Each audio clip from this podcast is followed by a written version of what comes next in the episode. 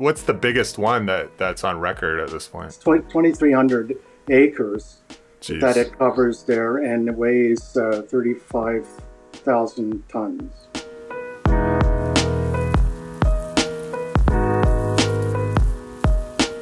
Hey everyone, welcome back to another episode of the Science Centric podcast. As always, I'm your host Eric Olson. Before we dive into the uh, you know main interview of this uh, episode, I just wanted to mention um, a couple of things. One is if you're watching on YouTube, please like this video and subscribe to our channel. It really helps. We're trying to get to 1,000 followers and we're well on our way. So um, if you could do that for us, that would really be a big help. Um, if you're listening through just just the audio version, you could help us by rating this podcast um, on whatever platform you're listening on, and also um, writing a review uh, just to let people know what you thought.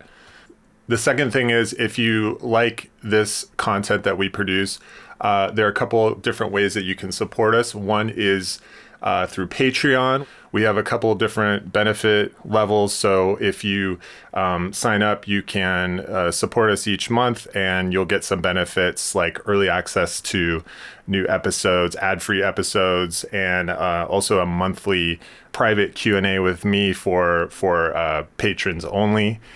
You can find out how to do that by looking uh, for links in the YouTube description, uh, the show notes if you're listening to the audio version, and uh, or head over to sciencecentric.com slash support.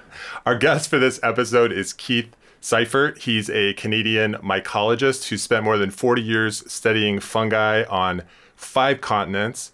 He's done research on microscopic fungi from farms, forest, food, and the built environment, as well as studies studied ways of reducing fungal toxins and diseases affecting plants and animals.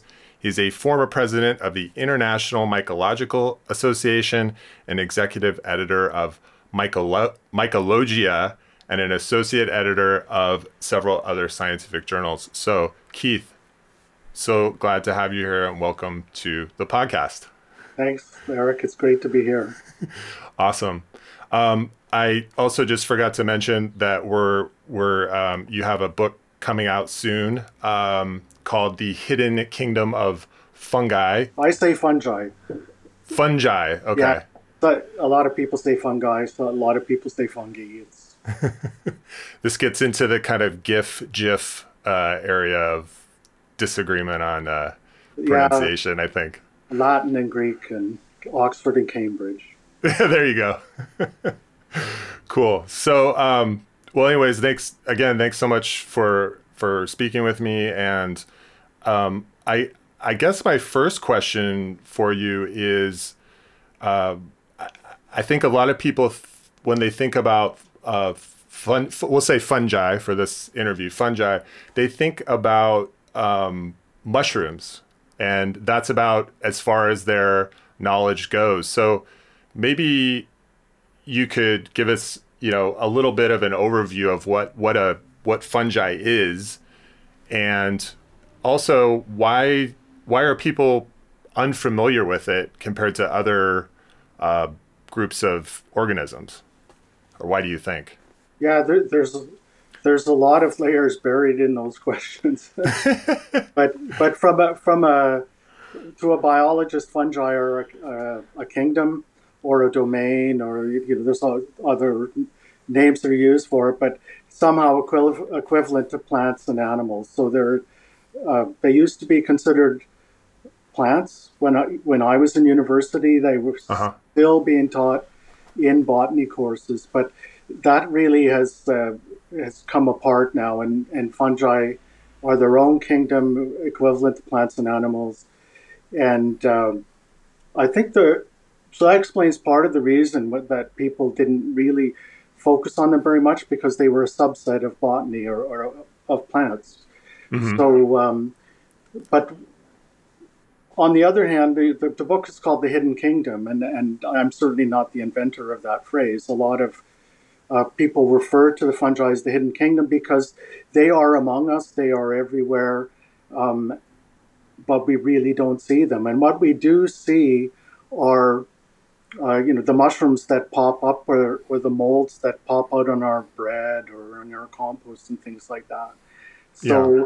when when we see them, we tend to be surprised because they didn't seem like they were there yesterday, and then all of a sudden here here they are. And it's yeah. kind of like uh, an analogy is plant roots.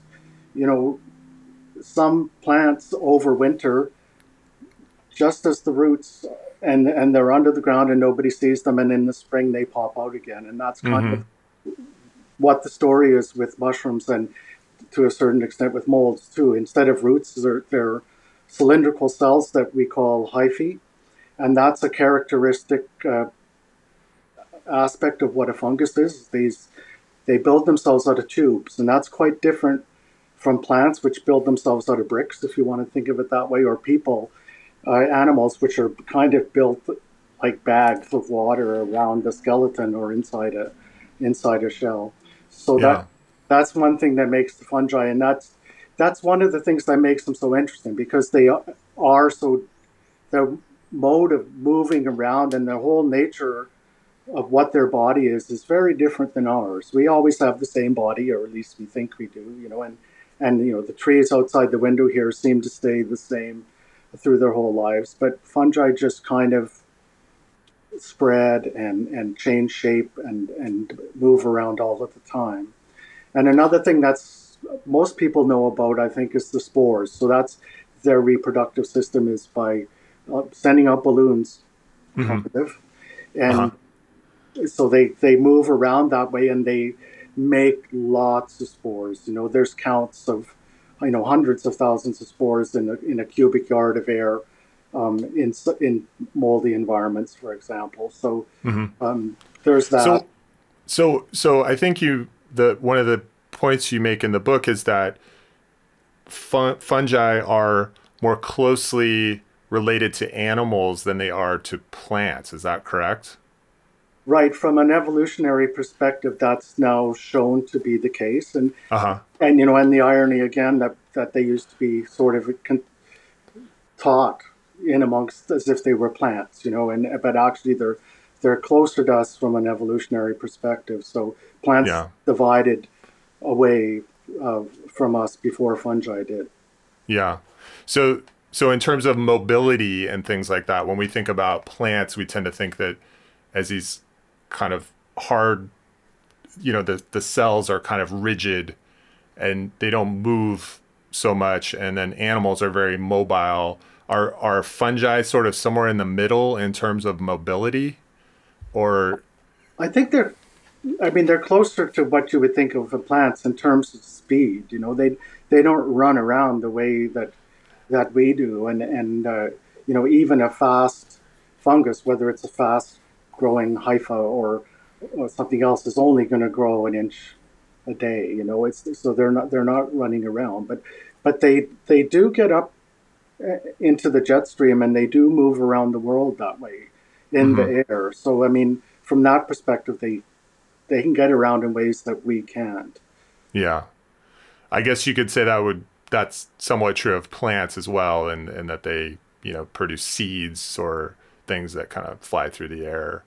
Yeah. Um, which obviously we don't, but normally we don't. No. Normally, yes, without a lot of help. yeah. Um. So uh, another thing that I thought was interesting about fungi is that um, you you you spend a lot of time in the book talking about yeast right. uh, in particular. So yeast, I believe, are single-celled organisms, but then you have fungi that go all the way up to these giant colony underground colonies. Um, it it seems like, in terms of size, that f- fungi have this huge range. When and, but but people typically think of that kind of that middle range of a mushroom, but it seems like it really covers as wide a spectrum as you know the other kingdoms in terms of yeah, size.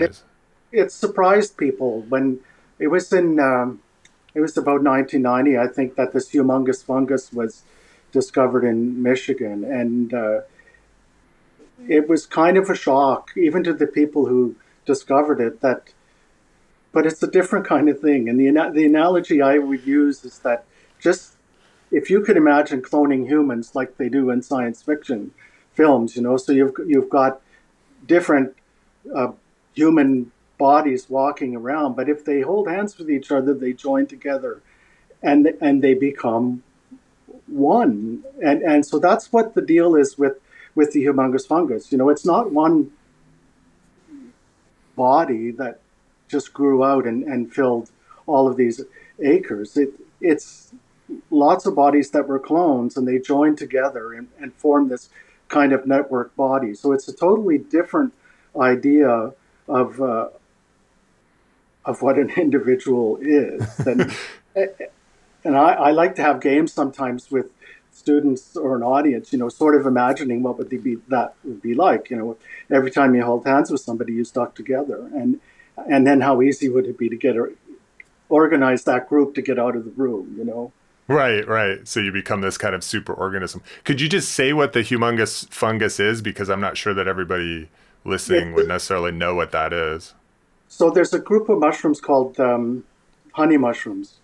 Armillaria is the Latin name, and but they're called honey mushrooms because the cap kind of looks like the cr- crystals of honey on, on the cap, and they're tree pathogens. So they they attack trees and they get involved with the root systems, and then they send out these things that look like shoelaces, and they just spread that way, and and so they um, and then they join together and they make these large, um, complex individuals, and and it's and not what's the which, which, what's what's the biggest one that that's on record at this point? Right now, it's uh, there's one in Oregon. I think it's Malheur National Forest or Malheur. I'm not sure, uh, sure how it would be said, and it's 2,300 acres Jeez. that it covers there and it weighs uh, 35,000 tons. Wow. So that, that's a lot of hidden fungus. So but that's people, people would just see the mushrooms popping up, you know, every every fall or every summer. Now, are, are is that uh, are, is that sort of humongous fungus? Are all those? Is it all genetically the same thing, or are they, or are they just closely related in terms of, um, you know, yeah, that's individual organisms. They are not necessarily genetically closely related. Uh, they they are genetically closely related. They're not necessarily identical, uh, like hundred percent of the, of all genes in the genome. That there are uh, genes in fungi, just as there are in plants, uh, humans rather, that that um, um uh, like with organ transplants, you know, you, you have to have a, a close match or a blood uh, transfusion. That those are what we call uh, self-recognition genes. So, in in this fungus, the self-recognition genes have to be identical, otherwise they can't join together. So that much of them is identical, and then mm-hmm. you know the the rest of them may have a little bit of variation here, mm-hmm. but it's it's a very small percentage that's different. So that's what we call clones in that sense. Yeah, yeah. So that, so that's yeah, 30 you said 3500 35,000 tons 35,000 tons, yeah. That's insane. So that's like, you know, that's got the animal uh, uh, largest animal organism beat by a lot, which is the blue whale, I believe. So yeah, there's, there's um, kind of a running joke in biology about about using the blue whale as the unit of mass and, and so this weighs 200 blue whales. 200 blue whales. Yeah. yeah, there you go. Amazing. Um, but as you said, it's hidden. I mean, aside from its, you know, uh, spore producing mushrooms, you just yeah. don't see it. Um, so, so that's, that's on the, you know, big, the big end of the, the spectrum.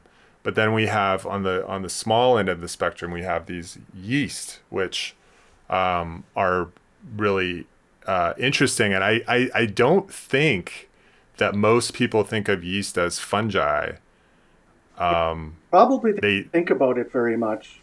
Yeah, you know, I think but, one knows about yeah. yeast, but but they have this amazing.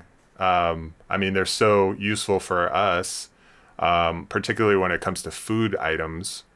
Um, so so what what are some of the things that uh, that we eat on a common or, on a regular basis that involve yeast. I, I right. So the, it's quite a long list. Yeah, there are. It is a long list, and and the fa- the famous yeast is called the sugar yeast or brewer's yeast or baker's yeast. I called it the brewer's yeast in the book because that's the oldest uh, use of it is for brewing, and but it's one species or a, a species in quotation marks, and it's called Saccharomyces, which means sugar fungus.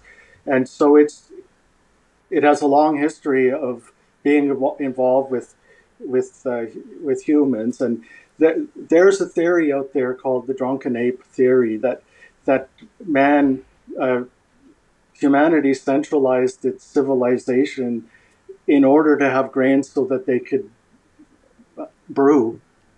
Uh. it, it's a, it's a fun theory, and I you know.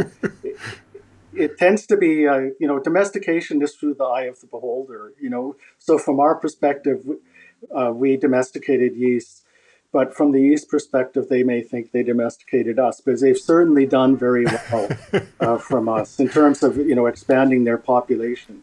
You do find this fungus out in the wild, but you know, really, you find it in in beer, wine, uh, and bread, or the those are the three big ones, but it's also involved even in soy sauce uh, manufacture to a small extent, um, and in uh, chocolate fermentation.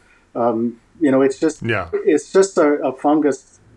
This yeast is a fungus, and and it um, just has it has talents that we like. So when it gets into a say um, you know grape must or or malted barley or something like that. We like what it does, you know, and so yeah. don't try to stop it from that. And is there? Yeah, go ahead. Well, I was just going to say that you know there's estimates that the the value of the yeast economy on the planet is 10% of human economic activity.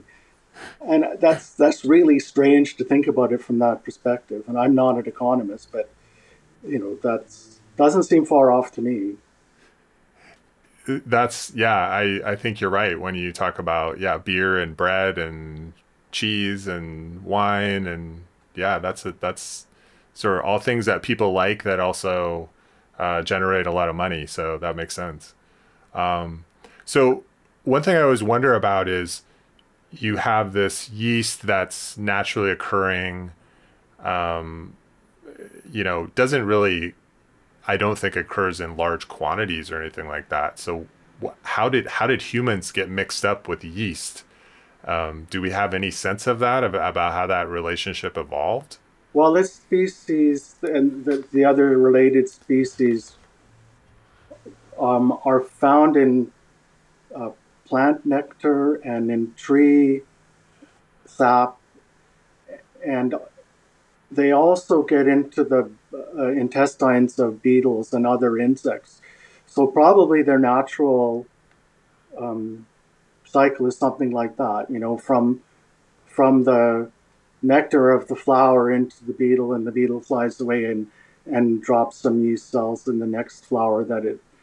Um, so that that, but when you have a, when you're a single cell organism like that, your right your lifespan's very short from a certain perspective hours maybe and but they don't really have lifespans like we do because they just keep dividing so you know it's each cell may only be a couple of hours old but but nobody's died you know they've just split into multiple individuals and and but what the real advantage for yeast when when they got involved with humans is that you know we're willing to feed them we're willing to give them a a, a, a big batch of sugar water and instead of a little dribble in a, in the middle of a flower. I mean, and and then when they run out of food, we just try we we just move them off and give them some more food. So, it the, the archaeology suggests that that humans have been brewing for about ten thousand years, so or or longer. Um, yeah. And this is found. This is done by uh, looking at shards of, of pots, you know, clay vessels from yeah. archaeological sites, and they find the chemical fingerprints of, of these metabolites. So not just the alcohol, which would evolve, which would uh, you know go just float away. But but other compounds that are yeah. high in, in wines and beers that give it color and so on. Is there is there something unique to fungi about uh, yeast specifically about what it produces that makes things taste so good? Are are there certain compounds that it creates that that that say plants or bacteria don't create that that make it so delicious? Because like all of those things you listed are pretty much delicious, right? So sure. and and and fungi themselves are too. I mean, my my 10 year old son would disagree with that but we love we love eating mushrooms for example so is there something they're making that's that's adding to this flavor of food well it, there are other organisms that make alcohol so it's not just the alcohol I, I, it's definitely the best at making large quantities of alcohol so for that reason you know um, if we're focused on alcohol that, that's that's a good choice but they also make a lot of um, we call them aromatic compounds. So they're small organic molecules. They like six to ten carbons or something. You know, maybe more than that, but they're small enough that they get out into the air, and mm-hmm. um, so we can smell them. And and uh, not all of these things smell good, but um, the the combination of them tends to be pleasant to us, and and it probably also attracts insects. You know, thinking back to their original. Um, habitat that that uh, they would be calling the insects by by sending out these sweet fruity smells and, and uh, yeah that makes a lot of sense um, so maybe they have some symbiotic relationship with plants as well that they're helping the plants to you know bring insects pollinators to them or something like that it could yeah i don't i don't know that anybody's really thought of that one in terms of of being a um, a symbiosis. Yeah, that's an interesting one. I hadn't really thought about that. I'm more focused on our symbiosis. yeah. Hey, it's a paper I just gave you. and I just gave you. Yeah, I want. I want a co-author credit on that. Okay, if you write. no problem. just, um, I just wanted to take a moment to thank the sponsor of this episode, FlowSpark Media. So, FlowSpark Media is the video based media company that I founded in 2018.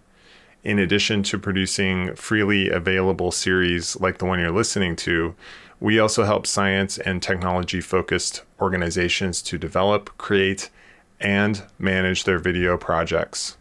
Our clients range from major scientific publishers to space telecom companies to STEM focused educational programs head over to flowspark.com slash creative to find out how we can help you with your next project. Now back to the show. Well, one of the things I could say about yeast that's that kind of carry carries over into another part of the food story is that yeah, yeast don't make toxins that affect us, and, right. and so from that point of view, they're a really banal uh, or harmless thing for us. They, they, they, there are people who get kind of hypersensitivity to it and so on, but, but but really yeast are harmless to us. You can't say that for every fungus that's growing on food. Yeah, that's a great uh, that's a great segue actually to talk about, um, you know, the other sort of the other way that people know about fungi and you hear about this every year.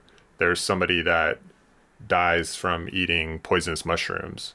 Um, so, you know, is is there any particular reason why why fungi are, you know, why some of them are so poisonous, or um, is is that you know why did they evolve that way? Um, it, it seems like it's uh, um, there's some particularly toxic toxic mushrooms out there. Yeah, the, probably most of the really toxic chemicals that they produce are aimed at insects or um,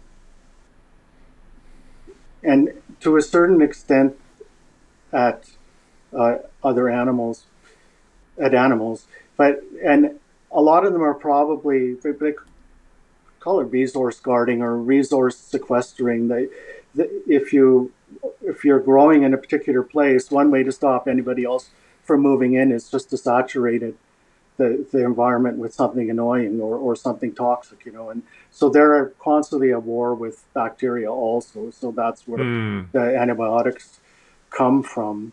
Um, yeah. but there's some really bizarre things with the fungal toxins in animals. And, and uh, there, there, I was reading something, you're in New York, I was reading something about the mice in New York City in, in, in Central Park.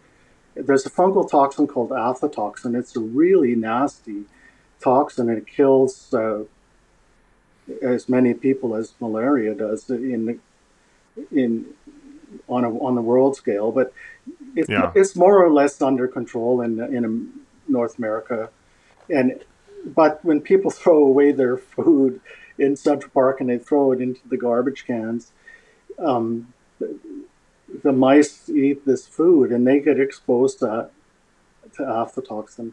And there's these po- populations of field mice in, at Central Park, and some of them have developed some resistance to aflatoxin. It's just amazing. Yeah, that's really interesting. Um, yeah, there's they're always uh, yeah, I, I feel like that population of animals living in New York City is is evolving to faster than other other animals in other parts of the world just because it's such a strange environment Yeah. um, and and different pressures and things like that.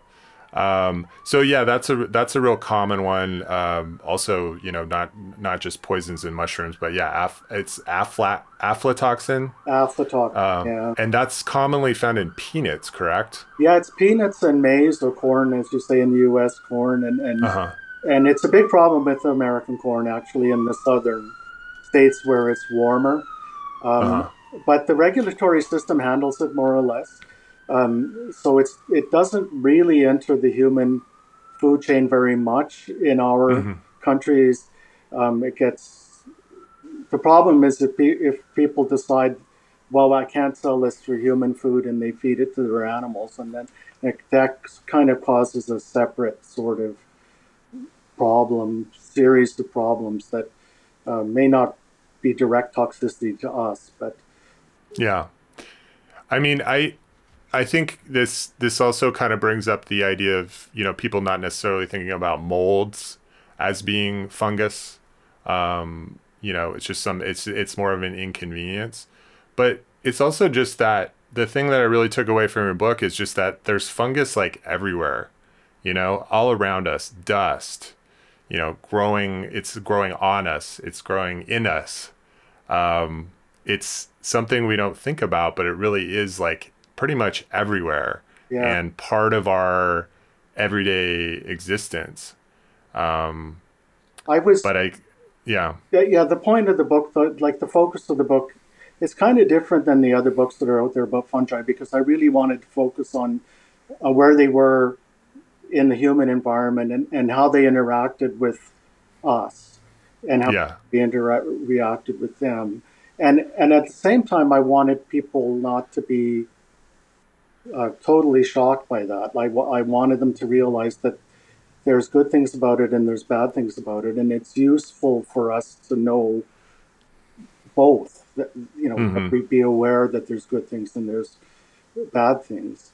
And you mentioned mushroom poisoning a few times, and I, I did, I needed to include that a bit in the book because I think there's a lot of, of uh, kind of folk medicine tales about eating wild mushrooms, and more and more in in the United States and in Canada now, there are people who are going out and eating mushrooms, and part of that is because of the cultural di- diversification that's occurred in, the last 50 years or so. You know that people are come coming in from other countries where eating mushrooms is just part of their world and part of their culture, and so that's that's kind of integrating into our culture. But but also there's just an interest in biodiversity and nature, and so there's more people that are going out to collect mushrooms, and and uh, I really encourage people who are interested to go out rather than buying a book and, and trying to identify things themselves. They could go to a join a mycological society. There's there's a fantastic one in, in New York. And, yeah, I've uh, heard of that. Yeah, and you know the, they're very welcoming people. They're very, very diverse group of people brought together by this common interest, and and they learn by sharing with each other. It's really great. I mean, I I learned when I was a student, I learned mushroom identification by joining a mycological club. And for people in other cities, there's a list on the North American Mycological Association's homepage of all of the mycological societies around around uh, Canada and the U.S.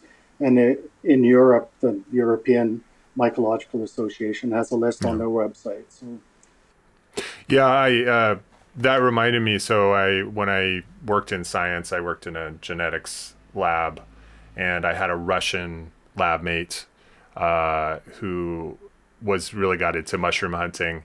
And I remember one time he brought back a bunch of what he said were chanterelle mushrooms, and I was I I don't I know nothing about you know mushroom hunting or anything like that, but I he gave me some of them, and I was like, oh thanks thanks Roman. Um, anyways, uh, long story short, I waited a couple of days before I tried them. I wanted to make sure that he, tried them first. Um, and it was fine. But um, you mentioned in the book there's there there's something that you should do in terms of, um, you know, making sure m- mushrooms are safe before you consume them. Yeah, I mean you should know what they are, but you know even then people react differently to eating mushrooms.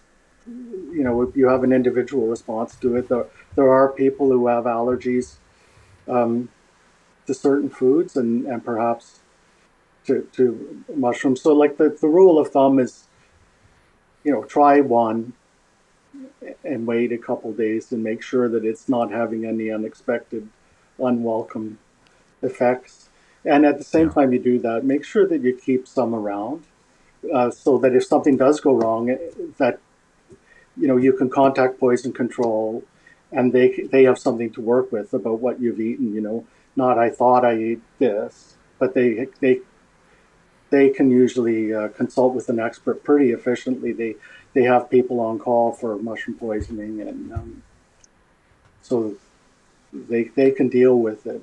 But it, usually when you learn mushrooms, you you learn the poisonous ones 1st mm-hmm. and and then once you know the poisonous ones, then then it's a bit safer to to wander out a little bit. And there there's a few really easy mushrooms to recognize, like the oyster mushroom, for example, that you can buy in the grocery store now, and and morels, which I don't think they're quite out in your area yet. They're maybe yeah. a few more weeks, but um, I mean, they're pretty hard to mix up with anything else. It's possible, but uh, what what what are the ones that that are are typically problematic that that people consume?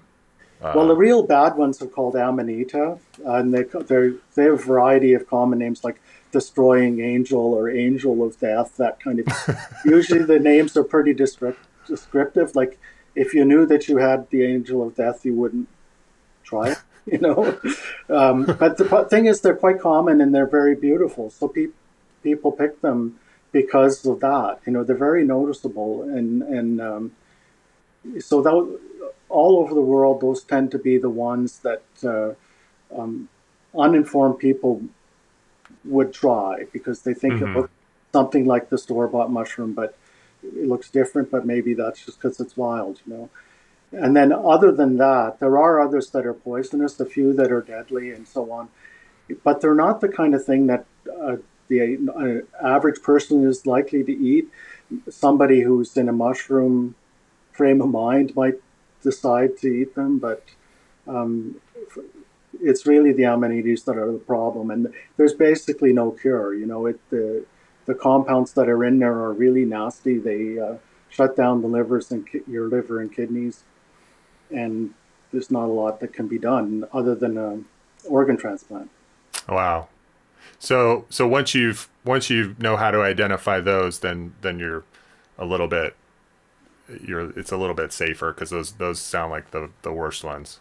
Yeah, and the other thing about eating wild mushrooms is is that some of them really don't taste very good. You, you know, so you or or they they taste unexceptional. So they, it may, there's a few re, most people eat like five species. They're really nice ones. Chanterelles one that you mentioned, morels, oyster mushrooms, maybe a few of, of the field mushrooms that are similar to the um, agaric, agarics that you buy in the grocery store. You know, Yeah. and and most people are quite content with that because they taste good. Um, you can make really interesting kind of recipes with them, and and uh, you know, there's there there's hardly any need to go any broader than that unless you're really curious and looking for a lot of of nuances and flavor. Is there a particular reason that those Amanita, the you know angel of death uh, mushrooms, are so poisonous? Do or do, is it known, or are they are they have some sort of natural predator that wants to eat them? There there may have been some some research on that, and the, you know mushrooms tend to get uh, kind of maggots in the caps, so they, they may be an anti-insect thing. Um, squirrels can eat them, some of Hmm. them, you know, and they don't seem to get affected. And so oh they, wow. the, the toxicity is often quite, quite species specific, you know, and it, you know we eat some things, you know, like chocolate, for example, that are it's poisonous to dogs, you know, Right, right. so it's it's just the luck of the draw, and and and or the bad luck of the draw for amanita if we eat them, you know, they're they're not kind for people. Hey, I just wanted to take a quick pause to thank another one of our sponsors, HostGator. HostGator is one of the world's top 10 largest web hosting companies with over 8 million hosted domains. They have around the clock support, and all shared web hosting plans include a 45 day money back guarantee. I've personally used HostGator since 2008 for all of my hosting needs and couldn't be happier. Sign up today using the promo code ScienceCentric and you'll receive 25% off any new hosting plan. Uh, so, one thing you didn't really talk about in the book at length was psychedelic mushrooms. Um, that's another uh, kind of class of mushroom, mushrooms that's not going to kill you, but it can send you on kind of a wild, uh, a wild ride. Um, is it the same kind of thing there that that these psychoactive compounds are um, also like a deterrent to to predators? Yeah, that's a good one. Good question. The the magic mushroom psychoactive compound, one of them is called psiloc- psilocybin, and it's been found in other fungi that are pa- uh, pathogens of insects, which again makes me think that they're probably an insect. They're probably aimed at the insects, and and their effects on humans are uh, probably just accidental, you know, not Mhm. by any evolutionary design. Um, there are some people who think that there is like a, a higher purpose involved, but that's not my subject. So, um, yeah. but you know, and then and then there are other fungi that I I, I do mention ergot in the book, and that's that's the other big Right. psychedelic compound uh, LSD is derived. It's a chemical derivative of a natural compound uh, from ergot, which is a, gr- a grain disease, and that did have a lot of um, effects in the Middle Ages on on people who were eating uh, rye bread and things made from rye, and they didn't know that that these black spikes that were in there weren't part of the plant, and and uh, they had quite severe uh, hallucinations and and uh, gangrene and things like that. Oh wow. They're yeah. But it, modern, you know, modern medicine. You know, I'm sure you've seen the stories in the last the last say, five years or so. You know, these these compounds have, are being decriminalized, and and they are being used tested experimentally for various psychological. Um, like at, at a lower dose, not not as hallucinogens, but as sort of medical medicines for people who have, who have psychological distress of various kinds. Yeah, yeah, that's pretty cool to see. Actually, um, I think there's some therapeutic, uh, controlled environments when you take those things. They can really be helpful. Um, I know they're doing that also with MDMA and some other things like that. So yeah, Yeah. that's pretty cool. Um, So are are these mushrooms trying to send, you know, insects on a uh, you know magic carpet ride, or what, what's the? or maybe they work in a different way in insects, and it, like you said, it's just some kind of accidental thing. But I'm just well, I'm trying I'm envisioning you know grasshoppers flying around just out of their minds, you know, like. well, to, to, to, stick with the, the insect, like you've probably heard of zombies, right?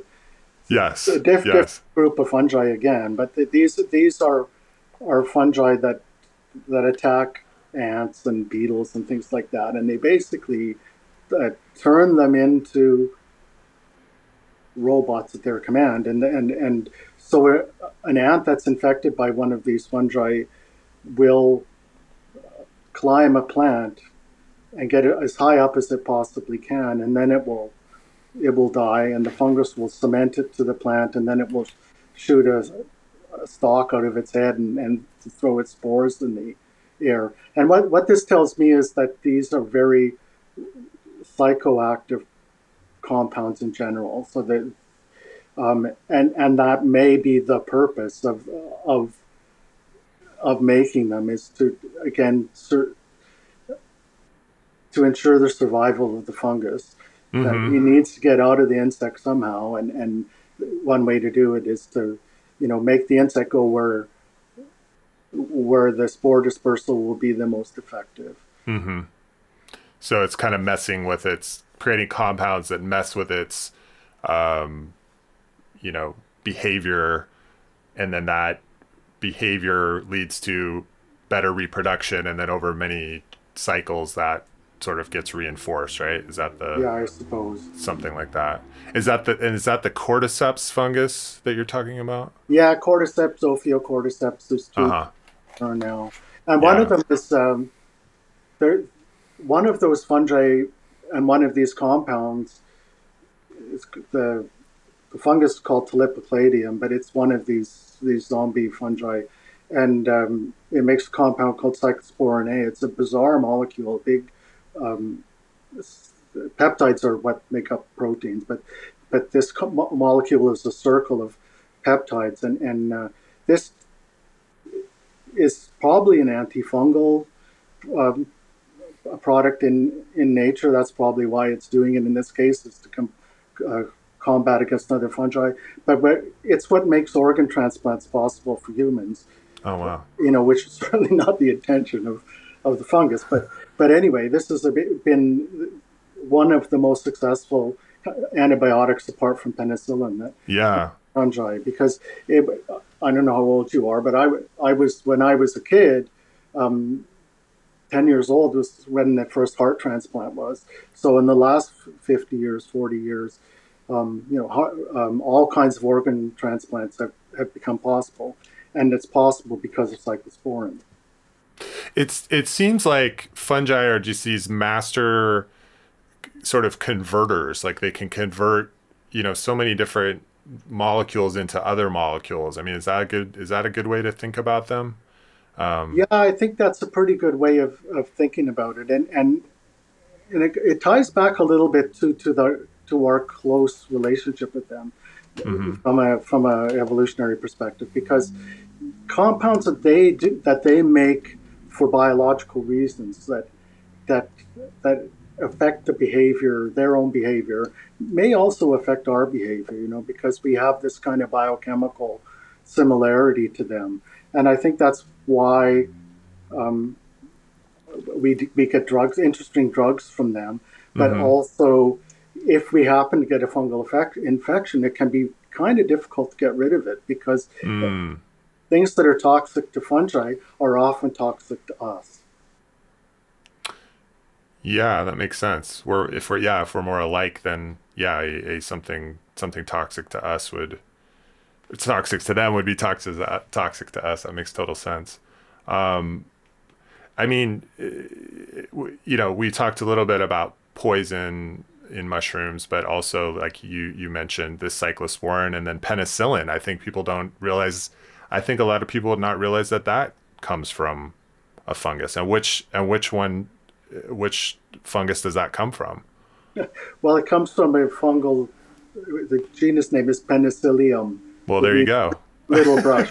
and, and, people often just mix the two words together. You know, they they think that penicillin is a fungus, but it's not. It's a metabolite of penicillium, and there's lots of penicillium species. So there's there's a, a group of about five or six of them that make uh, this compound penicillin, and this I'm really interested in the history of science and, and how uh, how scientists get along and don't get along with each other. And penicillin, the discovery of penicillin is a really interesting story from that perspective, you know, and it and it ties right into the history of the Second World War uh, very tightly because um, the the Allies had penicillin and the Germans didn't, and and so right. it kind of became a it became a lot of espionage and a lot of a lot of uh, kind of attempts to control um, the research that was being done on penicillin at that time so they could get it out to the soldiers. Oh, that's interesting.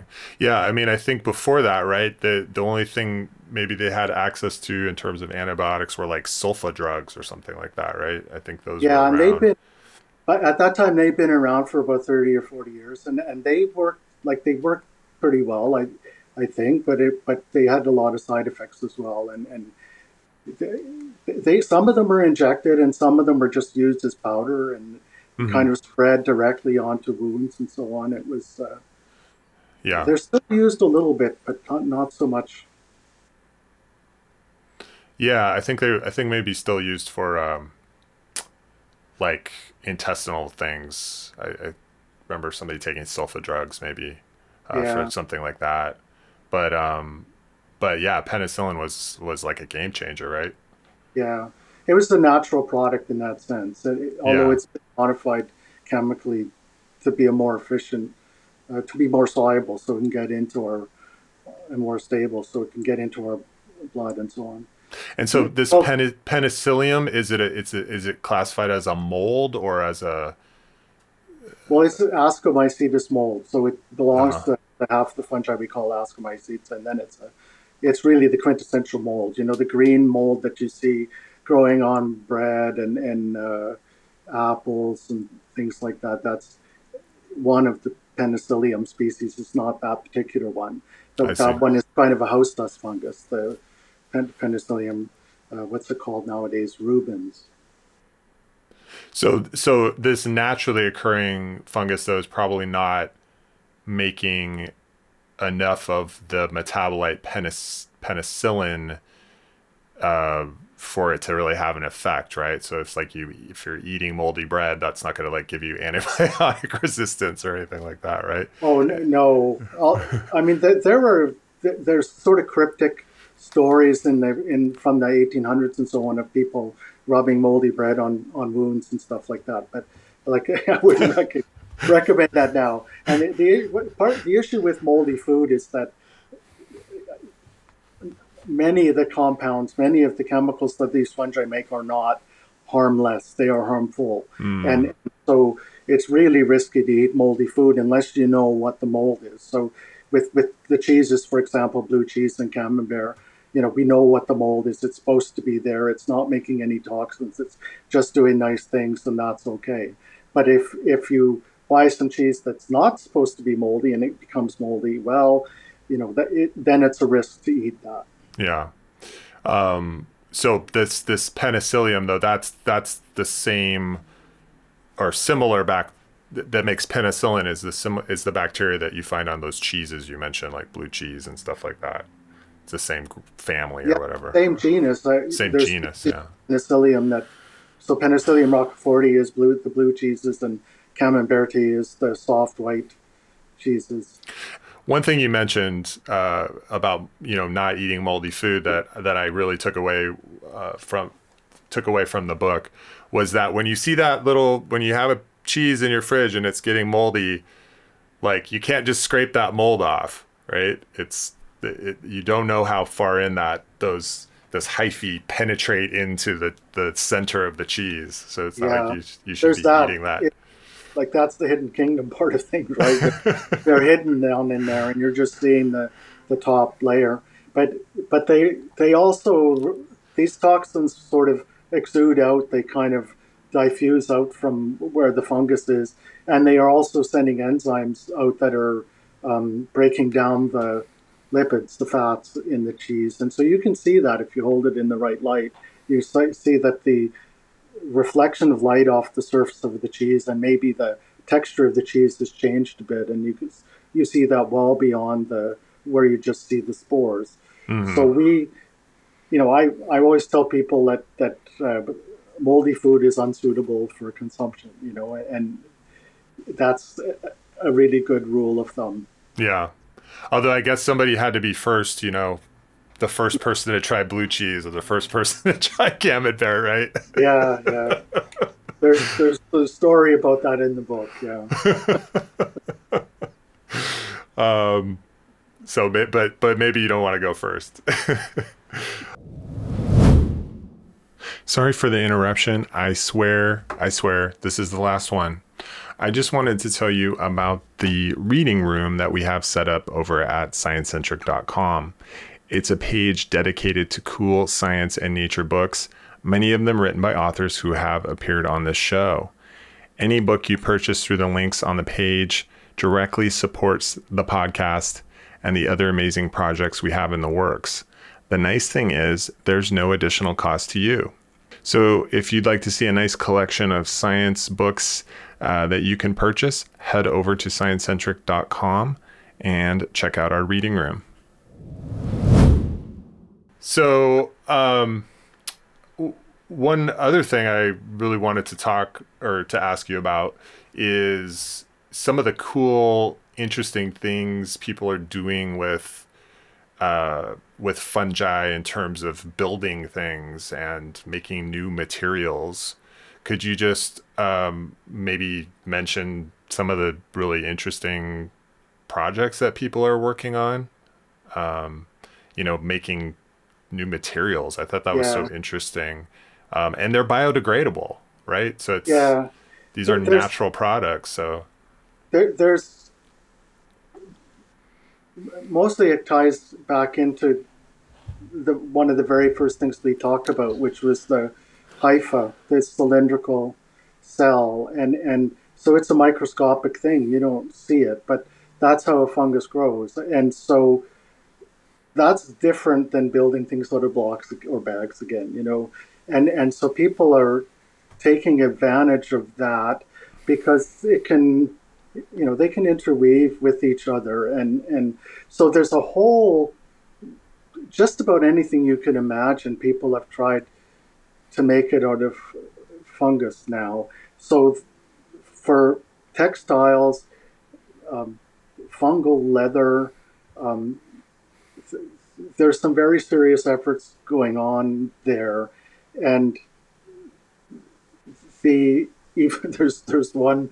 Uh, I think this is more of an artistic statement, but the, there's uh, somebody who has a mushroom burial suit so that you can you can wear after you're dead, they can wrap you in this mushroom suit, and then it will uh, assist with your decomposition. uh, but and actually, a lot of these kind of really weird things are, are more kind of artistic kind of statements.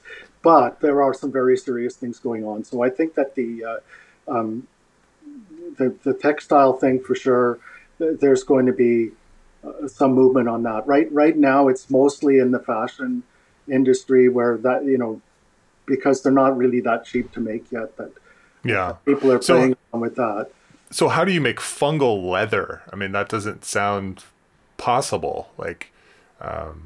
well i think the way that they do it is they you know they they grow a bunch of fungus fung, filamentous fungus and i think they're probably mostly using um, mushrooms in this case like the oyster mushroom or the um, there's one called reishi which is a kind of more medicinal um, mushroom, because they know how to grow them in liquid, and they so and so they will harvest this growth either by spinning it down or or running it through um, a filter of some kind, and and then they will try to reorient the strands in some way. So and and most of this is proprietary, so they mm. there's not a lot of publications on this in scientific literature, so you don't know exactly what they're doing. But there's a lot of videos on YouTube about it. You can kind of you can kind of get a feel for what they're doing.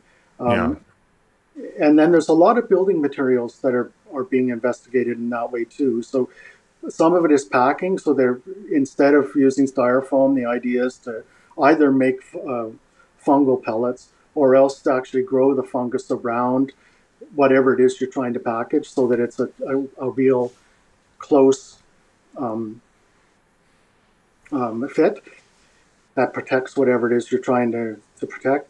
Mm-hmm. And and then they they have to kill the fungus in some way because you can't go sending these things around the world. Um, you know that's not acceptable really at the moment to, to do that. So so it, but as long as it's uh, dead and and they they do some kind of process um, with heat or who knows what else uh, to stabilize it so that the shape doesn't change.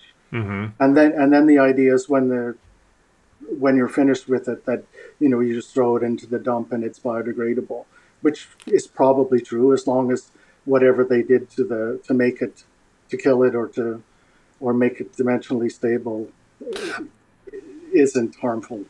I mean, that's the, the, my other thought with that is just that you know the way that it seems like fungi can lose a lot of water and kind of go into this dormant state. And then it's like if you added back water it just come back alive and start growing again uh, which is not what you want to happen with especially with a clothing that it starts growing up you know?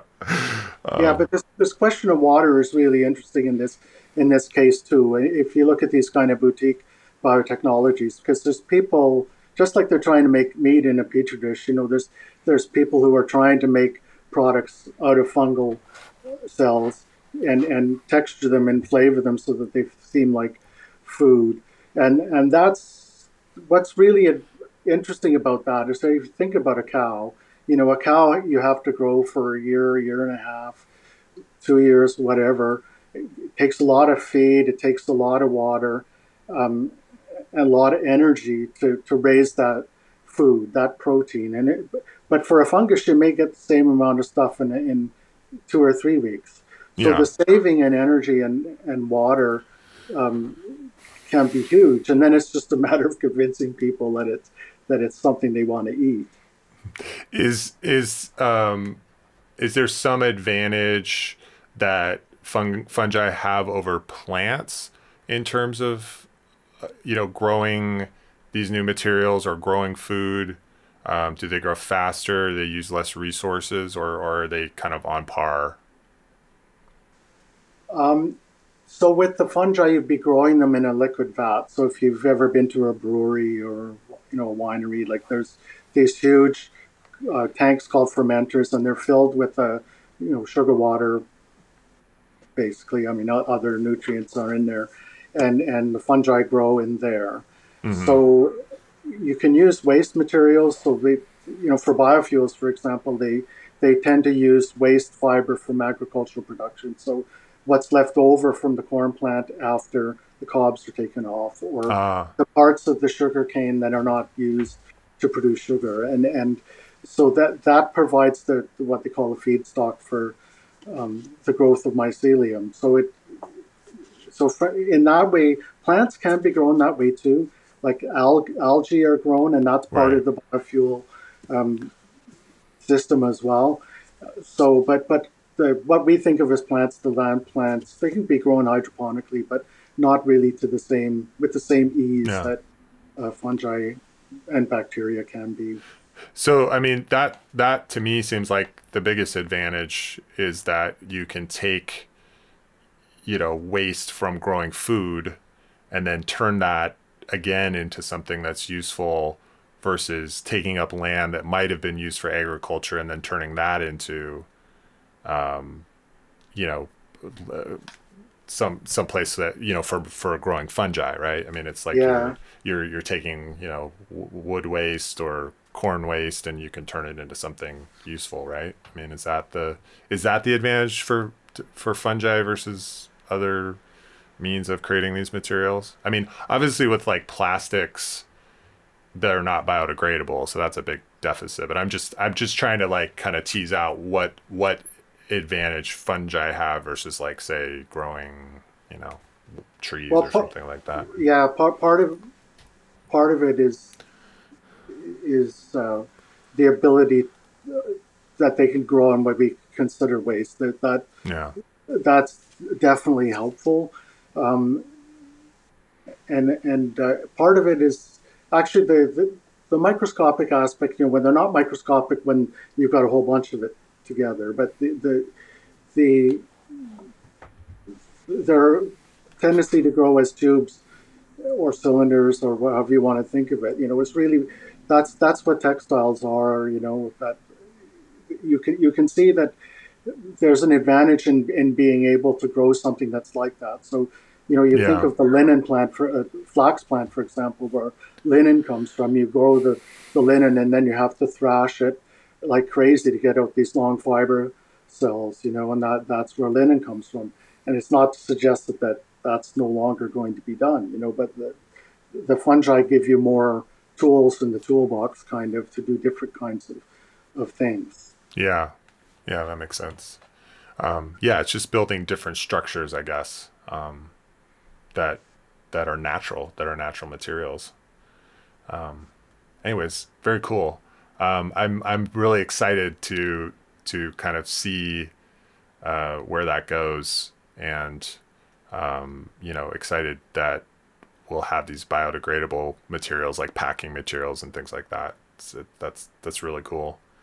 I think um, about mm-hmm. it too is a small industry. You know, I call it boutique biotechnology in the book. You know, and it it still requires investment. It's still you know it's still there's still millions of dollars involved in doing things like this, but it's not like the huge chemical um, companies and so on that need, that have billions of dollars before they get anywhere. Or the drug companies. You know, it's it's it's a smaller layer level thing, and it can it can address local concerns and local economies and local cultural sensitivities, etc., um, much more directly because of that. Yeah, that makes sense.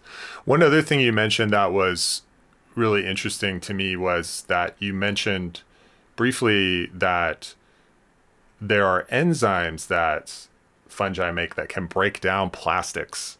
Um, and I thought I'd never heard that before, and I thought that was fascinating. Um, is anybody exploring that right now? Um, yeah, there's people looking at that, and that I think that's a long way away before we can really break down plastic the way you're thinking. You know, what we have now are enzymes that will um, they, alter part of the structure of the plastic. So, so a combination of physical treatments and and treatments with enzymes, you, you can either repurpose the plastic and to make something else out of it, or or uh, at least get rid of the toxins that are are in it. It yeah.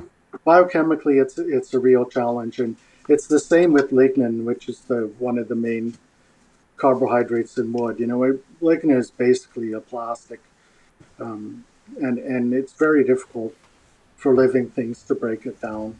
Yeah.